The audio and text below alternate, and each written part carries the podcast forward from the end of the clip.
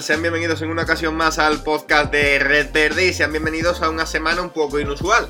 Venimos un poco tarde porque me ha podido la gripe definitivamente y venimos en una semana extraña porque llevábamos prácticamente cuatro meses y medio sin hablar de una derrota del Real Betis Energía Plus. Tenía que llegar y llegó en la semana de la resaca, en la semana de recoger el confeti en pista de Palma, un equipo que por fin ha dado su talla y que pasó por encima del Betis.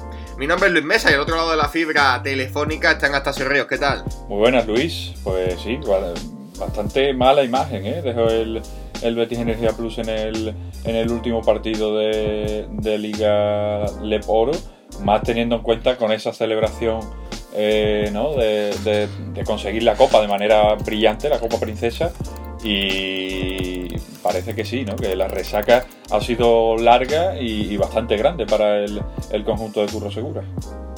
Sí, mirando un poco las, estadísticas y lo que se suele decir, parece que es algo eh, bastante usual, que el equipo la semana después de ganar la copa, ya sea una copa del rey, una copa princesa, lo que sea, terminas cayendo al día siguiente porque vienes ante un equipo que ha estado 15 días esperándote prácticamente, vienes tú mm, con la fiesta encima pero claro, lo normal es que tú esperas a un equipo como el Betis llegar a competir.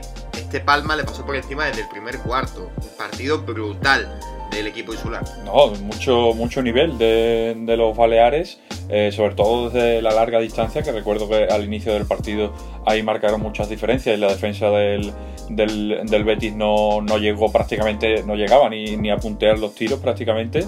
Y, y después fue aumentando su ventaja y ahondando en esa poca confianza que parecía que tenía el, equipo, el, equipo verde y blanco.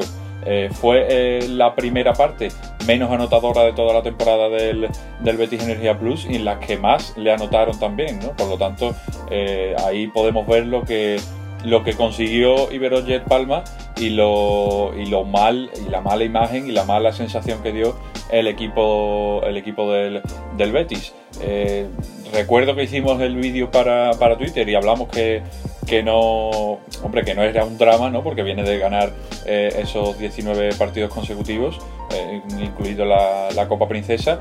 Eh, no es drama, pero la imagen no se debería volver a repetir, ¿no? De aquí al final de, temporada, no ya porque se consigan más o menos, menos victorias, sino porque la imagen realmente fue bastante mala, ¿no?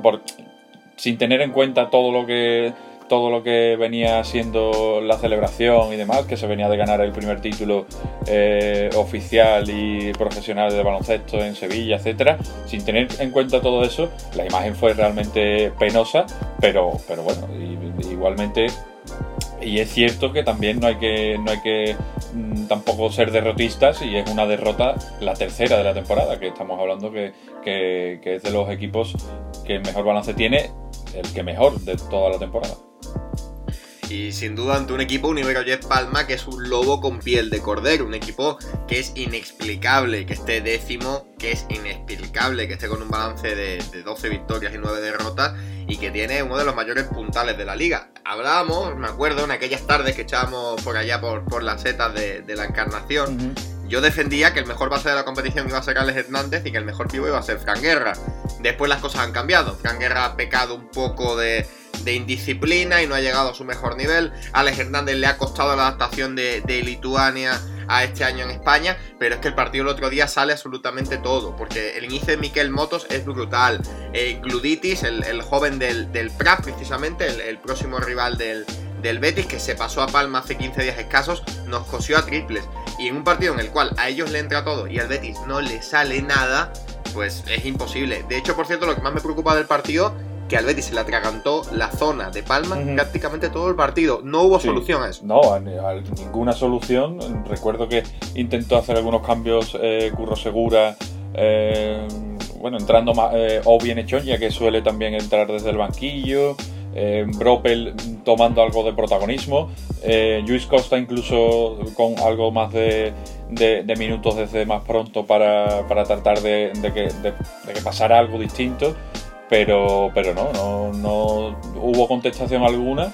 Y bueno, Iberojet Palma, eh, como dicen, no han terminado de rendir a lo largo de toda la temporada, pero eh, contaron en este último partido con la motivación de enfrentarse al Betis Energía Plus, un equipo ya que podemos decir casi o, muy considerado por muchos casi de ACB, ¿no? Que me has comentado anteriormente a micro cerrado que Mumbrú lo estaba diciendo, ¿no? O sea que eh, la motivación extra de los rivales en estos partidos es cuando, cuando se nota y, hubo seis jugadores en más de 11 puntos, ¿eh? que son bastantes jugadores enchufados del equipo contrario y bastante pocos del equipo del equipo propio, ¿no? Porque eh, si bien en otros partidos eh, teníamos la, buena noticia que si no aparecía uno, aparecía otro, en este último partido prácticamente nadie, aunque algunos jugadores llegaran a, las dobles, eh, a los dobles dígitos en anotación, nadie estuvo a la altura adecuada. Bueno, es que también yo pienso de una manera un poco distinta y es que prefiero perder de 30 puntos y no haber conectado en todo el partido a tener una derrota dolorosa. Es decir, la valoración del partido es la valoración de una mala tarde, de quizá un exceso de confianza, de una semana planificada de una manera distinta y que no se llegó a jugar al baloncesto. Prefiero eso a hacer un duelo de par a par y que te terminen ganando, la verdad. No, seguramente eso dolería más, ¿no? No, hay, no, hay, duda, no hay duda de eso, pero eh, yo insisto en que parece que se dio el partido eh, clave para, explicar lo que veníamos hablando en semanas anteriores, ¿no? que es un, eh, el, Betis Energía Plus debe ir buscando nuevos retos para seguir motivado a la hora de ganar partidos. Venían de ganar una Copa Princesa, un título, y esa motivación quizás de, ir a Mallorca, de jugar con, con, un equipo que, como dices, tampoco está muy, muy bollante en la temporada, y tú que vas un poco sobradete realmente, y no en el mal sentido, sino que va sobrado de victorias porque le sacas al segundo eh, cinco, victorias, ¿no? Pues teniendo todos esos factores en cuenta, se puede entender, ¿no? Y, se puede entender la, derrota, pero no por la imagen tampoco que, se dio para que, se vuelva a repetir. No obstante, tampoco hay que, hay que, hay que ser derrotistas, insisto, porque bueno, es una, una mala tarde, como, como dices. No, no, desde luego. Eh, no se puede repetir y tampoco parece que el rival de la próxima semana sea el más indicado para que se repita. Eh, visita el municipal de San Pablo un CB Prat que viene de ganar, que viene de ganar y de cargarse a un equipo potente como es Valladolid en un thriller, un thriller más en el, en el Jean Busquet. No ha sido capaz de tener una victoria cómoda todavía en lo que va de liga el, el equipo del Prat. Un equipo que encima de todo lo que tiene encima está teniendo problemas. Ya hemos hablado, la, mancha, la marcha de, de gluditis hace tres semanas escasas. La lesión, rotura del ligamento cruzado de Terren Villa, su, principal referencia interior que se va a perder lo que queda de temporada. Llegó Jonathan Jin, el exjugador de Palma precisamente, rindió bien al inicio, parece que tampoco termina de cuajar del todo. Es un equipo que sabiendo que defiende en tres y sabiendo el rendimiento que tiene, tiene mucha pinta de que es carne de plata. Bueno, y has comentado lo de lo de Villar, también lo de Gluditis. Eh, dos de los máximos anotadores en el primer partido de, en el que se enfrentaron ambos, ambos equipos, en el que por cierto tú estuviste y fue el partido a la prórroga, ¿no? O sea que eh, toda esa competitividad que quizás se pudo ver en la primera, en la primera vuelta, eh, hay señales que nos dicen que quizás el favoritismo es máximo ¿no? para el, Betis Energía Plus, teniendo en cuenta que se juega en casa, que todavía nadie ha ganado aquí como visitante, eh, esas victorias consecutivas, aunque eh, venga de, perder en, Palma, mm, son muchos factores que, hablan del favoritismo del, del, Betis Energía Plus, pero también se hablaba en el partido de la semana pasada, así que no debería relajarse el, conjunto de Curro Segura y seguro que en casa esa relajación que quizás puede existir en, un, en, una, cancha, en una cancha ajena no pueda, no pueda pasar en, en San Pablo ya no por nada, sino porque la gente está más encima, ¿no? De que, de que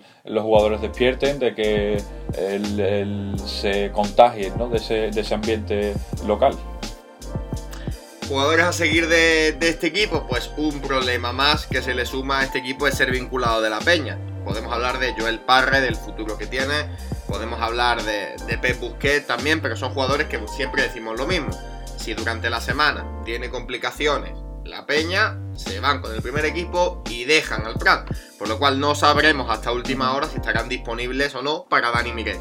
En el caso de que eso ocurra, pues más problemas aún para un equipo que curiosamente el año pasado primer año que no era vinculado de la Peña, se mete en semifinales de la Liga Leporo, se queda un cuarto de meterse en la final de la Leporo y este año vuelve a ser vinculado y todo lo contrario, está metido en el, en el pozo. Un equipo que a mí me genera mucha, mucha simpatía, ya lo sabéis, y que veremos qué tal está este el sábado a las 7 de, la tarde en el Municipal de San Pablo. Por cierto, un partido para refrendar que lo de la Copa Princesa no fue casualidad y que San Pablo tenga, tenga buena imagen. Hombre, sería lo, sería lo suyo, por cierto, que he comentado que, que, fue, que se fue ese partido a la prórroga, pero creo que no, ¿no? o sea, fue un partido muy igualado, recuerdo, pero no llegó. claro, no llegó a la prórroga. Em, y de hecho recuerdo ese partido porque no lo pude ver. y, de, recuerdo de seguirlo por a través de a través de Twitter, leyéndote a ti y leyendo a la cuenta oficial del, del Betis Energía Plus. Y a lo de a lo de San Pablo sería lo suyo, ¿no? Que, que San Pablo respondiera eh, por segunda vez mm, masivamente, digamos, con respecto a lo que pasó en, en, la Copa, en la Copa Princesa y demostrar que de verdad existe ese interés en el baloncesto en Sevilla. ¿Qué pasa? Que quizás yo he notado cierta relajación del club con respecto a lo que pasó en la Copa Princesa. Igual que se hicieron cosas para tratar de llamar la atención de, de los aficionados, eh, me parece a mí que en los últimos tiempos no sé si no sé si se ha hecho algo, algo similar. No obstante, después de ganar el, partido de la Copa Princesa puede ser un, buen motivo para, que, para que la gente se anime y vaya a San Pablo a ver, a ver el baloncesto, ¿no? Pero, pero veremos, veremos porque eh, vuelve la temporada regular y después de casi llegar a 7.000 espectadores en, en San Pablo, eh, la temporada regular el Betis Energía Plus ha metido en, en el pabellón local 2.500 mm, como muchísimo, ¿no? Así que hay que tener eso muy, muy en cuenta para tratar de superarlo, no ya un partido, sino de mantener una regularidad a lo largo de todos los partidos que quedan en, en casa de aquí al final de temporada. Y queda un pellizco, queda un pellizco, podemos decir que un tramo de unos 8, 9 partidos, 10 partidos a lo sumo entre casa y fuera, que si los gana, el equipo te accede, así que hay que pensar en eso.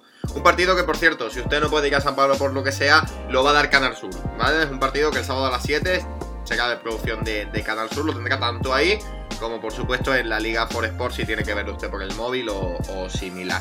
Así que, bueno, eh, nos, deja mal cuerpo la, derrota. No estábamos acostumbrados, no. a eso, es algo magnífico. Y bueno, eh, simplemente a remontar el vuelo y a ponerse el mono de faena, sobre todo con jugadores, Estacio, que no sé si me da a mí la sensación, el caso de, de Obi mm, perdido estas últimas semanas, es desaparecido. Sí, es, importante tener en cuenta esos casos también, quizás, aunque anotando, porque al final tiene mucho tiempo el balón en sus manos, pero quizás no con tanta eficacia, ¿no? Como venía contando desde el principio de temporada de Thomas Broppel, eh, es el caso de, de Obi que, que dices, eh, alguno como Johnny D que ha perdido algo de fuelle, aunque se, sale desde el banquillo en alguna ocasión y, es importante para, para, los parciales a favor de, del Betis Energía Plus, pero sí que ese, ese caso de Obi ya preocupa porque eh, después de una gran temporada, el peor partido de toda la campaña lo firmó eh, sin ninguna duda en el partido de la final contra, contra Bilbao, así que hay que estar pendientes de su, de su disposición en el, en el próximo partido. Y si no es él el que aparece, a ver si hay otros jugadores que pueden dar el, el do de pecho porque quizás hemos visto a un Alexander Marciuk saliendo desde el banquillo desde el inicio de temporada que se ha ido aclimatando y parece ser que está físicamente bien, pero no sabemos si es un jugador que llega para hacer muchos puntos o para mantenerse en el nivel que, ha dado o que está dando, ¿no? Así que también hay otros jugadores que pueden aportar mucho más, como es el caso de, como es el caso de Marcius, como digo, y en anotación no sabemos si posiblemente Sam puede aportar, pero sí es, interesante analizar esos, esos casos que en los últimos partidos el rendimiento no ha sido el, tan alto como veníamos viendo. Y bueno, también que no se nos escape la, justa y merecida renovación de Babatum de Olomuyiwa hasta final de temporada. Ha llegado incluso un poco tarde. ¿eh? Sí, es posible, es posible, pero, pero bueno, su aportación en ambas partes de la cancha, siendo un tipo muy intenso en defensa, eh, intimidador como, como yo creo que hay pocos en el, en el conjunto verde y blanco, eh, hace se, se entiende muy bien a la hora de hacer el pick and roll con los, con los bases del equipo, eh, un tipo intenso que se ha ganado a la afición por completo, en cada partido sale eh, ovacionado y yo creo que está siendo una de las claves de esta temporada en la que en algunos partidos físicamente ha sufrido el Betis Energía Plus, ha salido Babatunde, ha salido Pablo Almazán, ha salido Tobias Borg y los partidos se han puesto muy de cara y el factor Tunde yo creo que ha sido ha sido uno de los de las claves más grandes de este Betis Energía Plus y un jugador que le ha salido muy barato, ¿no? Porque lo comentamos desde el principio de temporada, ha ido renovando mm, contratos temporales y ahora se quedará hasta el final de temporada porque lo ha hecho muy muy bien en, en lo que en lo que va de campaña. También, por cierto, destacar el grandísimo nivel de Pablo Almazán estas últimas semanas. Por fin un jugador casi el único que yo salvaría del día de Palma, que no dejó de echarle corazón, que por lo menos es algo que se valora. Claro, no, la actitud, ¿no? Que decíamos antes, igual que hemos dicho que en, conjunto el equipo parecía que entró al, al partido en el que ya no empezó a no salirle las cosas y bajó los brazos el caso de Pablo Almazán es totalmente lo contrario, un tipo que le pone corazón desde el banquillo, que le pone intensidad, las penetraciones, yo hacía tiempo que no veía eh, unas penetraciones tan poderosas, tan, poderosas como las de Almazán, y, lo digo de verlo en, San Pablo, en, la canasta, justamente debajo de la canasta, que muchas veces entra y, se escuchan los, golpes ¿no? que se lleva y demás, y es tremendo con la fuerza que, penetra el, el granadino Almazán. Y bueno, antes que nada, no es parecido a lo que ha pasado en la NBA ni lo que pasa en la CB, pero sí ha habido cierto movimiento de, juego con motivo de la Copa. Ha habido jugadores que han cambiado de sitio. Para empezar, Coruña eh, ha dejado marchar a Andrés Miso, que se marcha al Estía Menorca, un equipo que está en el grupo de Morón. Ya hablaremos ahora un poquito de, de Morón. Curioso que un jugador como Andrés Miso se tenga que ir a Les Plata para acabar la temporada, pero bueno, eso son cosas inexplicables que pasan por aquí. También Palma, el Palma de Carles Marco, ha fichado a Petar Naritovic, un jugador que puede que lo, que lo recuerden de, haber estado en Manresa hace un par de temporadas, un jugador exterior, una pieza clave para un, equipo, el de, el de, Palencia, que tiene que engancharse a, los playoffs cuanto, cuanto antes. Y bueno, es curioso que poco a poco los jugadores van moviéndose un poco y esos equipos están intentando invertir un poquito por, por salvar un poco la, la situación. CB Morón acabó la primera fase de esta Liga Les Plata tan complicada y aunque la cosa mejoró con el cambio de, entrenador, no ha dado lo suficiente como para poder este año luchar por el ascenso. Tendremos al, equipo de la provincia en esa segunda fase, en esa A2, por la salvación. Comenzará con 7 victorias, 12 equipos en liza entre las dos divisiones, bajan 6.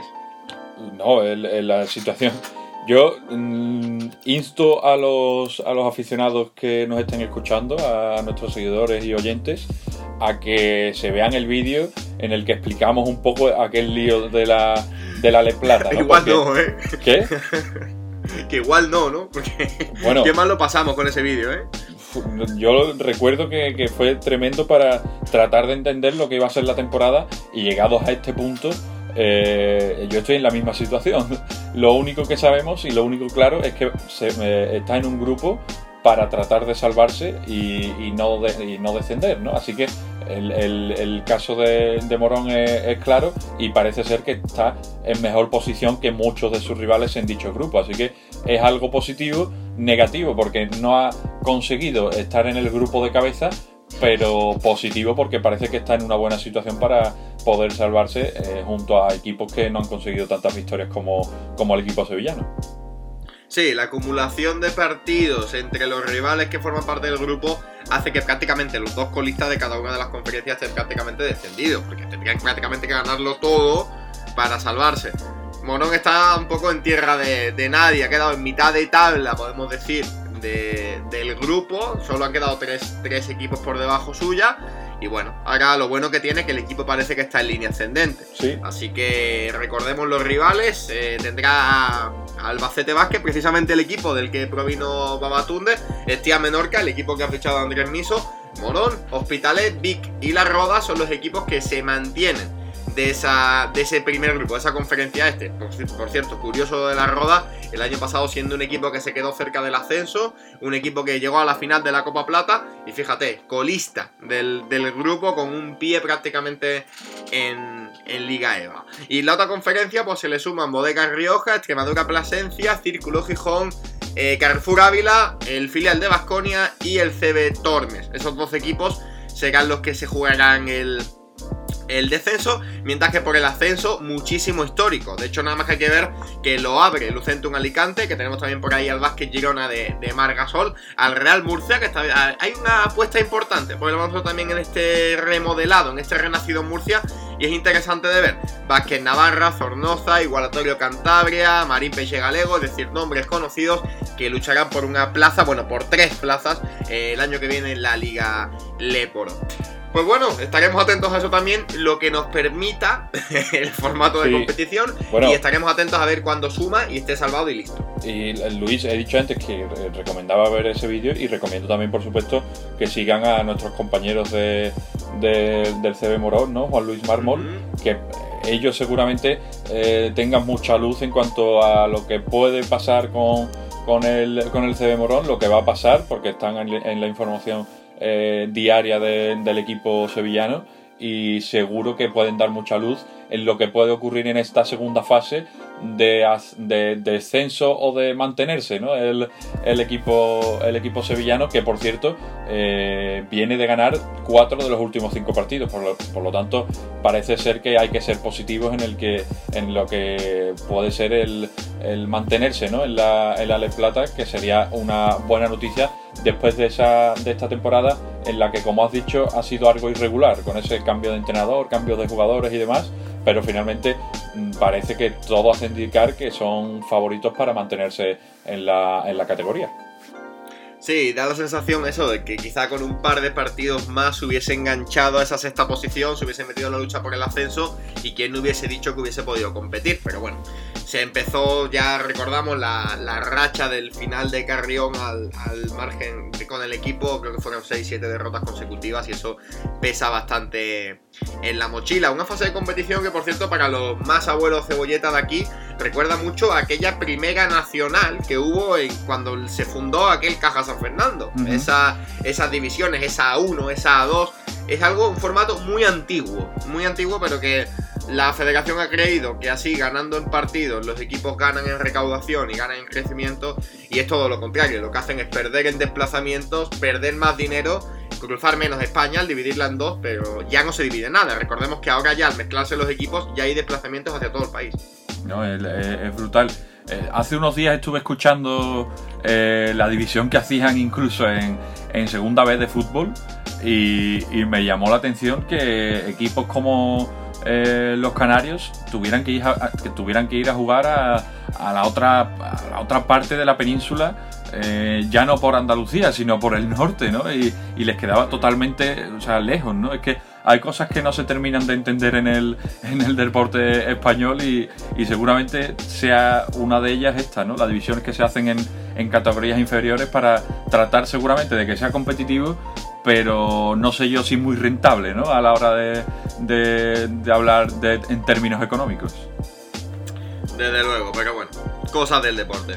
Bueno, Anastasio, pues si quieres nos citamos la semana que viene para valorar un poco qué tal ha ido el partido ante el CB Prague, que lo podré ver, así que sin problema. Y dejamos por aquí el, el podcast para que la gente sepa que tampoco estamos desconectados de esto, sino que ha habido una semana de enfermedades por aquí. Sí, hombre, y, y es cierto también que no analizamos eh, mucho la, la final de la Copa Princesa, pero fue muy vista, ¿no? Y fue muy, muy difundida por, por todos los sitios. Lo comentamos, por supuesto, por, eh, por nuestro Twitter personal y la alegría que hubo en San Pablo fue compartida, por supuesto, e incluso me gustaría recordar al, compañero Salvador Domínguez, que, que, también es seguidor nuestro de, de YouTube y demás, que se emocionó allí en, la pista y, yo creo que al final con eso hay que quedarse, ¿no? Con esas emociones que, se vieron en, la pista de San Pablo al conseguir el, el, Betis Energía Plus, el primer título del baloncesto profesional sevillano, ¿no? Que, se dice pronto, pero eh, han, han pasado bastantes años, ha tenido que ser en una circunstancia adversa como es, estar en la Leporo, pero aún siendo así, se disfrutó y se vivió una fiesta que, que vamos a tardar mucho tiempo en olvidar algunos que pasamos por allí por San Pablo. 30 años son muchos y ellos son los que más se merecen, los que llevan al pie del cañón desde que esto prácticamente comenzó a botar el, el balón. Pues bueno, simplemente les, les, citamos por supuesto al canal de, de, YouTube, les citamos por supuesto al Medium, a nuestras cuentas de Twitter, que es donde básicamente tenemos más actividad. Y nos oímos la, la semana que viene. Hasta un abrazo. Un abrazo, Luis. Hasta luego, chicos. Adiós. Y bueno, como complemento al análisis, nos ha llegado a última hora eh, el análisis del partido por parte de una de las 10 personas que, más saben del Eboro en este país, le dijimos nosotros en Red Verde, y uno de los periodistas especializados en esto del CB Prat, como es el compañero y amigo Sergi Concha. Así que os dejamos con su valoración del encuentro que veremos en San Pablo el próximo sábado. Hola Luis, hola Tasio, un saludo de nuevo para todos los oyentes de, Red Verde. Y bueno, la verdad que analizar al CB Prat ahora mismo es un ejercicio bastante complicado, eh, porque bueno, pasa por ser un equipo tremendamente irregular, aparte de, de seguir cerrando la clasificación del Eporo.